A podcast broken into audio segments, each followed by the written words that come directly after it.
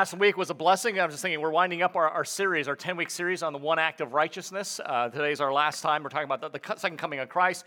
And last week we were blessed to have uh, Chris Lim bring us scripture. So I, th- I, hope you all were encouraged by that. I know I was, uh, particularly because uh, a couple weeks earlier I had some a root canal done. And so it was nice to get just a little bit of a break uh, from the preaching. Um, yeah, so yeah, so I had a root canal done, and, and I always think about two things when I when I'm at the dentist. Number one, I think about Taco Bell, and I think about the second coming of Christ. And so I think about Taco Bell because my dentist is right over here on La Paz and Crisanto. So every time he sits me in the chair, uh, directly in front of me is the Taco Bell right there in the corner.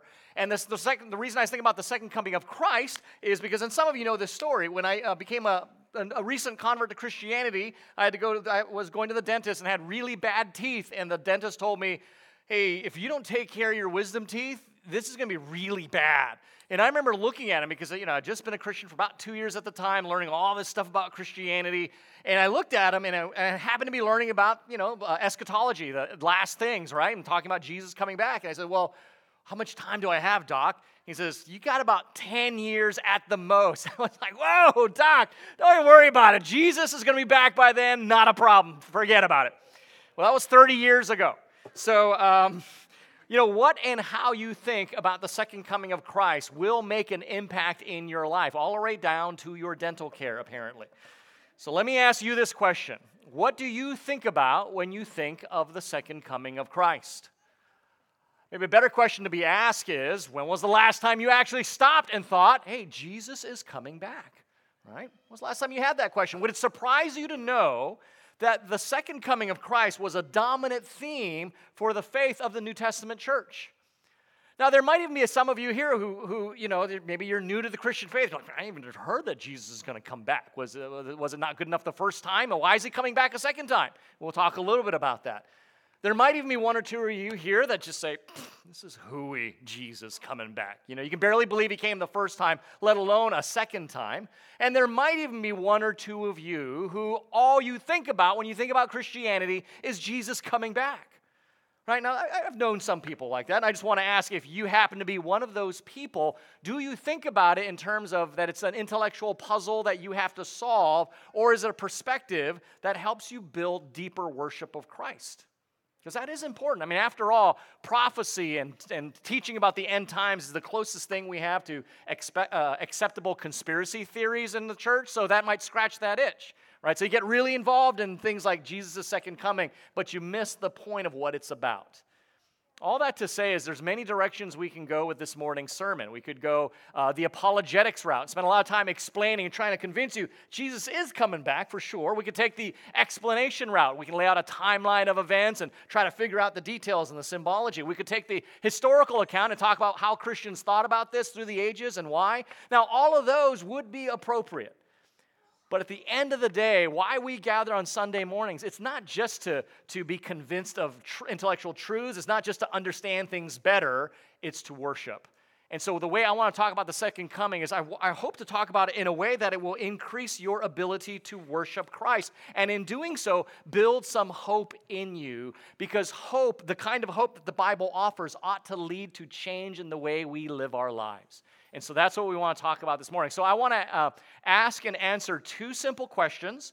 And so the way I'm going to do this is the first question, I'm going to load it up with three different verses to answer that question. And the second question, I'm going to load it up with three simple words to answer that question. So I just kind of give you the structure of what's going on. We're going to do a lot of flipping back and forth in Scripture. So if you want, if you have a Bible, open up to Acts chapter 1. Okay, Acts chapter 1, starting in verse 9. That verse is going to seem similar or familiar to you because we've actually already looked at that verse and when we talked about Jesus' ascension. And I hope what you find as we look at many of these verses that are very familiar to you, that there's a lot of what we're talking about that necessarily has overlap because it makes sense. What we've been talking about in this series, the one act of righteousness, for a lot of us, it's been, well, this is what Jesus did, but we have spent 10 weeks to stop and look at every aspect from his incarnation to his sinless life to his death, his resurrection, his ascension, his session, his intercession, know, Pentecost, and the second coming, uh, nine elements of it. And, and for some of you, I know that's been uh, the first time you've actually thought about what Jesus did in such a, a thoughtful, deliberate manner. So, the first question is what does the bible teach about jesus' second coming? And, and again if you're familiar with, with eschatology or the doctrine of last things you know there's a thousand ways we can approach this. And, and, and some people have built entire careers on just this issue. I just want to address the fact of Jesus' second coming. I want to show you so that you know where to go, or so you have confidence, or you can share with others where does the Bible teach that Jesus is actually coming back? So, three verses to answer the first question, three words to answer the second question, because the second question is about why it's significant. Why should we care that Jesus is coming back, right? So, two different ways we're going to approach that. All right, so what does the Bible uh, teach about Jesus' second coming? And let me turn over to the book of Acts as well. Acts chapter 1. And I, like I said, this was the verse we looked at talking about Jesus' ascension. And, and what, one thing I hope happens as we have been doing this series, that you're reading, the way you read scripture is becoming so much more deep. In other words, you're going to start seeing and hearing things in the same scripture verses that you hadn't noticed before, just simply because we've been thinking about it a little differently. So here's Acts chapter 1, starting in verse 9. And when he had said these things, he, speaking of Jesus, as they were looking on, he was lifted up, and a cloud took him out of their sight. Verse 10 And while they were gazing into heaven as he went, behold, two men stood by them in white robes and said, Men of Galilee, why do you stand looking into heaven? This Jesus who was taken up from you into heaven will come again in the same way as you saw him go into heaven.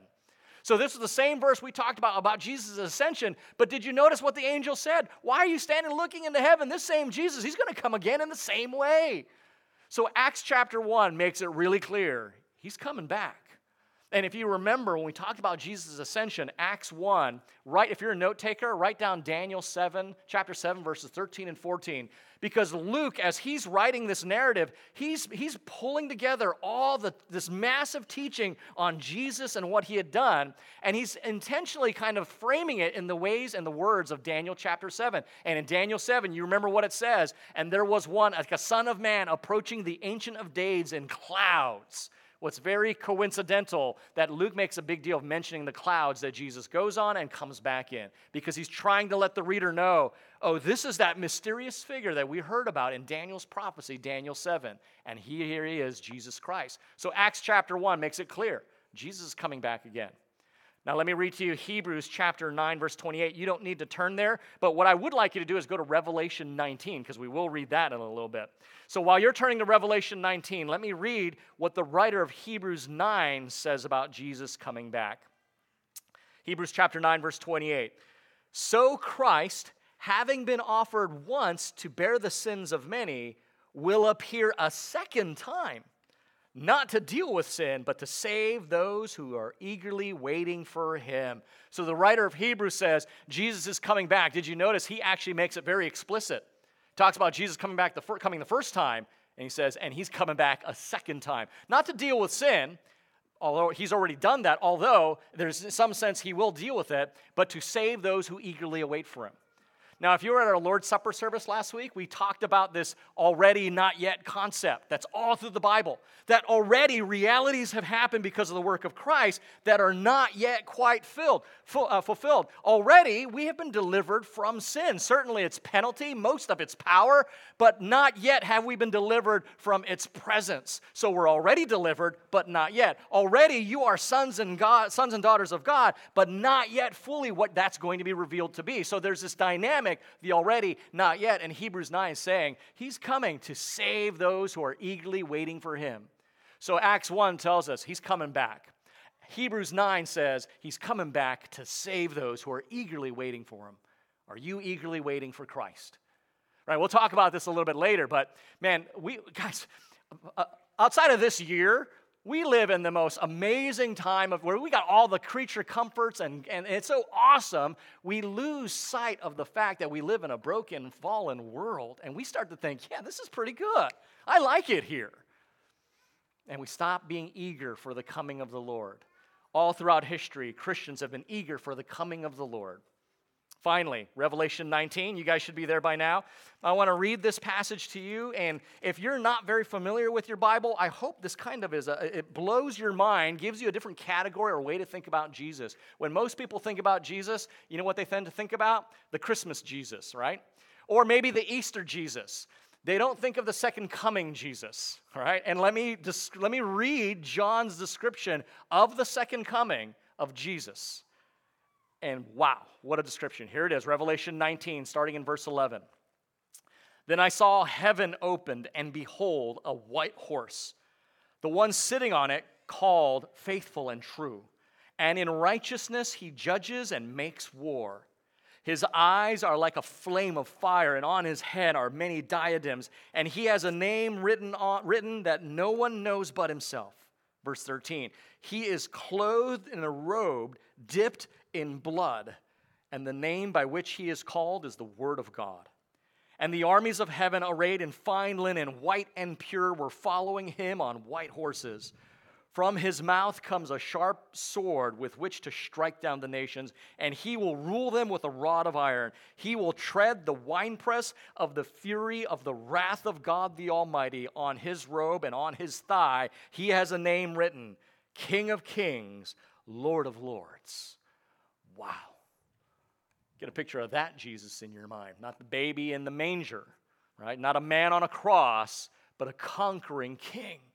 The picture of Revelation 19, if, if Acts 1 is saying he's coming back, make no doubt about it, he's coming back. If Hebrews 9 is saying, and he's coming back to save those who are eagerly waiting for him, Revelation 19 is saying his coming back is going to be unmistakable, he's going to be unstoppable, and he's going to be victorious.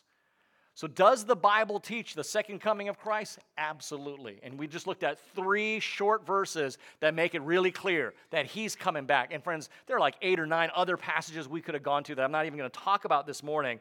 But the point is, the Bible teaches he's coming back. And he's coming back to save. And it's going to be unmistakable. He's going to be unstoppable. And he's going to be victorious. Now, when you stop and think about it, we need the doctrine of the second coming of Christ if for no other reason but to explain the explosive growth of the church. You think about it. We need this doctrine to explain the explosive growth of the church because, I mean, how else does this work? If, if the gospel message is simply you need to uh, obey Christ, you need to believe in Christ because he died for you as a criminal, he was tortured for you and died in your place, period. I mean, that's, that's not a I mean, I mean, maybe if you come from a Catholic background, maybe that's what you've been told your whole life, so that makes sense to you. But when you think about that gospel, that's not a gospel much of hope, is it? That's, that, friends, a, go- a gospel of guilt and shame might change your behavior, but it won't change your heart. Only hope will change your heart. And there's no way a gospel of guilt and shame can fundamentally transform every culture and every country that it has encountered for the last 2,000 years. So there must be more to the gospel than you should believe in Jesus because he died for you. Because, okay, so yeah, I'm guilted. Maybe I should do this because he did something for me I couldn't do or I should have done, but I didn't. But we need a gospel of hope. The gospel actually is yes, Jesus died for you to conquer sin and death on your behalf. He was raised from the dead to prove that he had the power to do it. And he is coming back so that his full salvation is finally realized throughout all of creation, and that includes you. Friends, that'll preach. That will preach. So let's step back here before we jump into the second question. What does the Bible teach about Jesus' second coming? That he's coming back. He's coming to save those who eagerly wait for him, and he's going to be unstoppable, victorious, and it's going to be unmistakable. That's what the Bible teaches about the second coming. It's a necessary doctrine to the Christian faith. Without the second coming, I mean, we, we, we just have a very incomplete doctrine. We have an incomplete gospel. Now, what does the second coming mean if you are a Christian?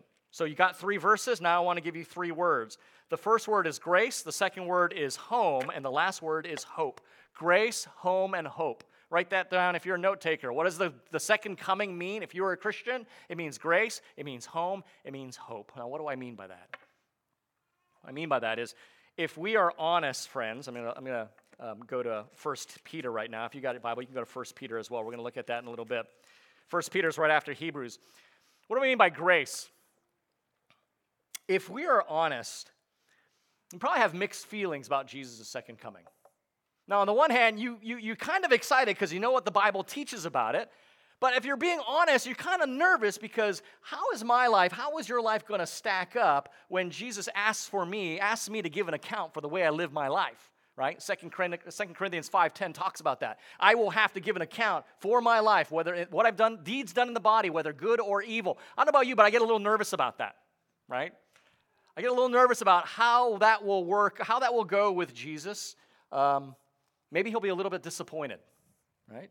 I might think, oh, man, Tristan and, and Toby, they'll, they'll, be okay, but I'm a little nervous how, I'm, how it's going to shake out for me, right? I, am a little bit nervous. Maybe me and Ramin are going to have to get together and think of a strategy here because we got to give an account for the way we lived. Here's the great news the good news is, Peter says, we got to change the way we think about that. Look what he says in 1 Peter chapter 1, verse 13. Peter puts our minds in a different direction. And, and first, second Peter is great because a lot of what he's talking about is what's happening towards the end. And this is what Peter writes. Therefore, preparing your minds for action and being sober minded, set your hope fully on the grace that will be brought to you at the revelation of Jesus Christ. Did you catch the, what, did you catch the thing I want to point your attention to? Set your hope fully on the grace that will be revealed to you or be brought to you at the revelation of Jesus Christ. Guys, Jesus' acts towards his people from beginning to end is, can be described by one word grace. Ephesians 2 8 9 in the past tells us we've been saved by what? Grace. Hebrews 4 16 says, Now in the present we can come before the throne of grace. Peter tells us when Jesus comes in the future, set your hope fully on the grace that's going to be brought to you. Guys, when I think about the second coming, what Peter's saying, when you think about the second coming, you shouldn't be worried about what kind of account you're going to give. What you need to do is set your hope fully on the grace that will be given to you. Christ's second coming is another display of his grace towards his people. Friends, that's, that's, a, that's a motivation to live for. Not, not I got to live this way so, so I, I can make it past that judgment. I got to live this way because, well, what's going to happen if I don't? I want to live this way because, man, even when he shows up, I'm going to get even more grace. But not just grace. Let me read to you from Philippians. You, you can go there if you want. Philippians chapter 3. We uh, are very familiar with this verse because we read it in this series. Philippians chapter 3, this is what Paul writes, starting in verse 20. But our citizenship is in heaven, and from it we await a Savior. Notice that phrase. What's he talking about? He's talking about Jesus coming back again. Our citizenship is in heaven, and from heaven we are awaiting a Savior, the Lord Jesus Christ, who will transform our lowly body to be like his glorious body. So when we are awaiting the Savior, when He appears, not just grace that we're going to be given, we're going to be given glory. He's going to transform us into the same kind of glorious body that He has. How's He going to do this? Look at that prepositional phrase by the power that enables Him even to subject all things to Himself. Did we read Revelation 19? That's a lot of power, isn't it? Paul says when he shows up, we're going to be transformed to be like his glory. How's he going to do that? By the same power that enables him to subject all things to himself. We read in Revelation 19, he's got the power to do it. So the first word is that we get grace. I should, I guess, grace and glory. Those are the words we get. Friends, at the second coming of Christ, I don't have to be afraid. You don't have to be afraid. If you are nervous about it, if you are a Christian, you don't need to fear. Now, don't misunderstand. There's every reason to be afraid. I mean, we just read Revelation 19. If that if you're not afraid of a person like that, you haven't been paying attention. So there's every reason to be afraid, right? Revelation 19. But First Peter says there's no reason to be afraid. Now you guys go, well, you're talking out two sides of your mouth. Yeah, I, I do that a lot. That's because the Bible does that. Let me explain it this way um, via a YouTube video that I watch. I was showing my family this thing called Beast Buddies, right? It's about a guy who raises wild animals. Well, off to the side, you know how YouTube always curates other videos you should watch if you like that one. I clicked on the link of this wonderful video of a woman in New Zealand who raised two lions when they were cubs. She got them when they were, you know, cubs. And then when they became full grown, within like six, seven months, the government had taken them away. And, and they were, they, she was cool with that because you don't want two full grown lions in your neighborhood. So the video was a, a picture, was the video of her getting reunited with the lions six months after they were put into the reserve. So here comes this, you know, it's like a, a, housewife woman, just, you know, probably, you know, much smaller than I am, a small frame woman, and she walks up to the gate, and here comes two full grown lions just bounding straight towards her. And then they jump on the gate, and they just, I mean, I was gonna say maul. They did. They they were licking her and they were patting her on the face and pawing her and trying to jump into her arms. These 175 pound lions trying to jump into this woman's arms. And they were covering her just with kisses and licks and paws. And, and she was shaking their manes and just kissing them. And it was like amazing. That woman has every reason to be afraid of those lions. Why? Because they're lions. I mean, come on, it's not that hard to figure out, right? They have claws and mouths that could just rip her head off, right? She has every reason to be afraid. Why does she have no reason to be afraid of those lions? Because there are, their affections are towards her. She has every reason to be afraid because they're lions. She has no reason to be afraid because their affections are towards her. And it's the same reality. We have every reason to be afraid of him, but we have no reason to be afraid of him. We have every reason to be afraid because we know who he is, but no reason to be afraid because his affections are towards his people. Hebrews 9:28 tells us when he comes a second time, it is to save those who are eagerly awaiting him. And that salvation, that, that word save, is made known to us through another display of his grace and glory to his people. Friends, if you are trusting Christ for your righteousness, if you've recognized that you are separated from God because of your sin, and you are a sinner, and you need a Savior, and you recognize that Christ is your Savior, you have nothing to fear. Now, I'm going to be clear Christ, Christ alone, not Christ and your reputation, not Christ and your good deeds, not Christ and your standing in the community, Christ and Christ alone. If that is what your trust is in, you will receive grace on that day, never before you've ever had, like the day you first believed. So, the second coming of Christ means many things, but if you're trusting in the work of Christ, it means grace to you when he comes back. That's the first word, grace. The second word is home. Now, that may seem like a weird word to use to describe the second coming, because that's not a word we normally associate with that. I use that word because that's the word Jesus, Jesus used. Go to John 14. This is the word, the word home is the word Jesus uses to describe his second coming. If you're familiar with John 14, you know, they're a little bit nervous. Things are going sideways. Jesus just told them one of them will betray him and he's leaving, and they're getting a, a bit nervous. And this is what he comforts them with in John 14, verses 1 through 3. Let not your hearts be troubled. Believe in God, believe also in me. In my Father's house, are many rooms.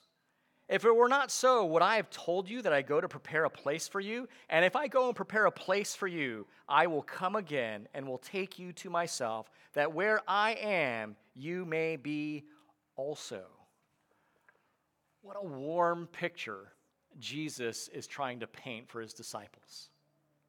What a warm picture that, that he's talking about where I'm leaving to my father's house and I'm going to be preparing rooms. And when I come back for you, I'm going to take you so that you can be with me. Friends, when we talk about the Lord's coming, it can be very easy to lose the forest from the trees. It's easy to do. I mean, if you're if you're at all familiar with it, because you get caught up in, I mean, the, the interesting, you know, ultimate battle against good and evil, right? The, the apocalyptic signs and symbols. What does all that stuff mean? And we forget that according to what Jesus and John are saying in his gospels, the second coming means going home, that you have a place to belong, that you're not going to be out of place. You're not going to feel like a guest. You're going to feel like family. You're going to feel right at home with your Heavenly Father. And I often think, was John thinking about Jesus saying this when years later, when he would become this wise leader within the early church, when he wrote the first, second, and third le- uh, letters, his epistles, to the churches? Go to 1 John with me. I wonder if he must have been thinking about John 14 when he wrote this, what he wrote in 1 John chapter 3, verse 2. Listen to what John writes Beloved, we are God's children now. So, so, so John's thinking back to Jesus, talking about Jesus being our father and being in a home, and he's pulling on all this familial metaphors. And he says, Beloved, we are God's children now and what we will be has not yet appeared. Notice the already, not yet. We are God's children, but we're not exactly what we're going to be when, all, when it all comes to an end. But we know that when He appears, we shall be like Him. What? Now, what's he talking about when he appears? He's referring to the second coming. When he appears, we shall be like him. John, how in the world is that going to happen? He says so right here. We shall be like him because we shall see him as he is. So John's saying, look, look, when, when, when you see your Father, when you see Christ, you will be able to be just like him. How? Because you'll be able to see, you'll be able to see him. Now, I wonder if that's what Peter was referring to when he talked about the grace that's going to be revealed to us. He says, Look, you guys are going to receive grace. You know what that grace is? You're going to become just like him. How's that going to happen? You will actually get a vision of who he is. But notice what John also says there, verse 3 And everyone who thus hopes in him purifies, in other words, everyone who has this hope purifies himself as he, speaking of Jesus, is pure. You'll notice there's always a constant dynamic in the Bible that as a Christian, we live different lives. We live changed lives, not because of obligation, not because of guilt, not because of mere duty. Remember, guilt and shame might change behavior, but only hope can change a person's heart. And what is the Christian's hope? According to, according to Peter, it is the grace that's going to be revealed to us that includes our glory. According to John, is that one day we'll be exactly what we should be so you can be motivated Friends, if you are a Christian and you realize you are not what you should be, you might have been a Christian for five years, maybe you've been a Christian for 10 years, 15 years, you realize I am not what I should be. First John is saying one day you will be. Be motivated by that. One day you will be exactly what you should be, and that should be encouraging. Grace, home, last word is hope. I want to take you to Acts chapter 3. I do want you to read this with me. Acts chapter 3. We've been a lot, uh, spending a lot of time in the book of Acts in our series. Acts chapter 1, we focused on the ascension. Acts chapter 2, we talked about Pentecost. And here we are in Acts chapter 3. I want to point you out a, a passage that talks about the second coming. Now, I want to give some of the context here. So, Acts chapter 1, Jesus says, No, no, I'm not going to set up the kingdom. I'm coming back, so I need you guys to hold tight, but don't worry. I'm going to empower you to do the job I have you to do. Acts chapter 2, we see the realization. The Holy Spirit comes down at Pentecost. The new covenant is here. The new people of God are made. Boom, the church, I mean, overnight, thousands and thousands join the church. In Acts chapter 3, things settle down a little bit, right? Now there's this growing church that are trying to live life together, and John and, and Peter walk up to the temple, as they always do, as good Jews do, and they go to the gate, the gate called Beautiful, and as they're walking in, they see somebody that they've probably seen for years. The scripture tells us he was there all his life, a paralytic man. And as they're walking into the gate, Peter and John say, you know what, let's, let's heal this guy. And so they heal this paralytic man who everyone knows. If you read Acts chapter 3, everyone knew the guy. He had been there for all his life. Then he starts jumping around for joy, celebrating, and Peter just draws a crowd. And Peter takes advantage of this and preaches the gospel. This is what he says. This is part of Peter's sermon. Acts chapter 3, verse 19. Repent, therefore, and turn back, that your sins may be blotted out that times of refreshing may come from the presence of the Lord, and that he may send the Christ appointed for you, Jesus, whom heaven must receive until the time for restoring all the things about which God spoke by the mouth of his holy prophets long ago. Did you catch that? All in that one sentence there. Peter's talking about the ascension, Peter's talking about salvation, Peter's talking about the second coming of Christ, all there. He says that the, Christ, the heaven must receive him, and he should be there until the time where God restores all things. Friends, the reason I chose this miracle here, and if you have time, read it about this lame beggar being healed, because at one end, at the same time, this miracle is an x ray and a preview of what we're talking about. What do I mean by x ray? As an x ray, the, the healing of this paralyzed man makes visible to the outside, the unseen inner cure that faith in Jesus brings. So, so what, what we didn't read, but what you see in chapter 3, after healing this man, the, the apostles are brought before the religious leaders and they're in trouble for bringing this healing. And you see in the text that the man that was paralyzed, he's totally happy. He's hanging out with them. He's like, even if they're going to get in trouble, he's walking again. So we know his heart has been transformed. And the point of the healing is as amazing as it is to see a paralytic man who for 40 years could not walk instantaneously get up and have strength. And friends, think of all the medical miracles that that had to entail. As incredible as that is, that, that's just an x ray uh, of how incredible it is that the cure of heart that Jesus brings to hearts that have been paralyzed by sin. So the point is, Peter's saying in this narrative look, if this was amazing, that his physical body was restored, you ain't seen nothing because what you don't see is his internal self has been restored. And that's the x ray.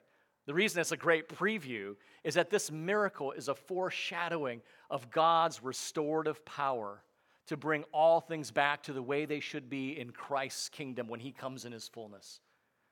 Friends, let me say this as a way to understand reading your Bible. Every miracle in the Gospels, every miracle you will ever read in the Gospels, it is not there just because it's cool. As cool as some of them are, walking on water and all that kind of thing. As cool as those are, they're not there for just a wow factor.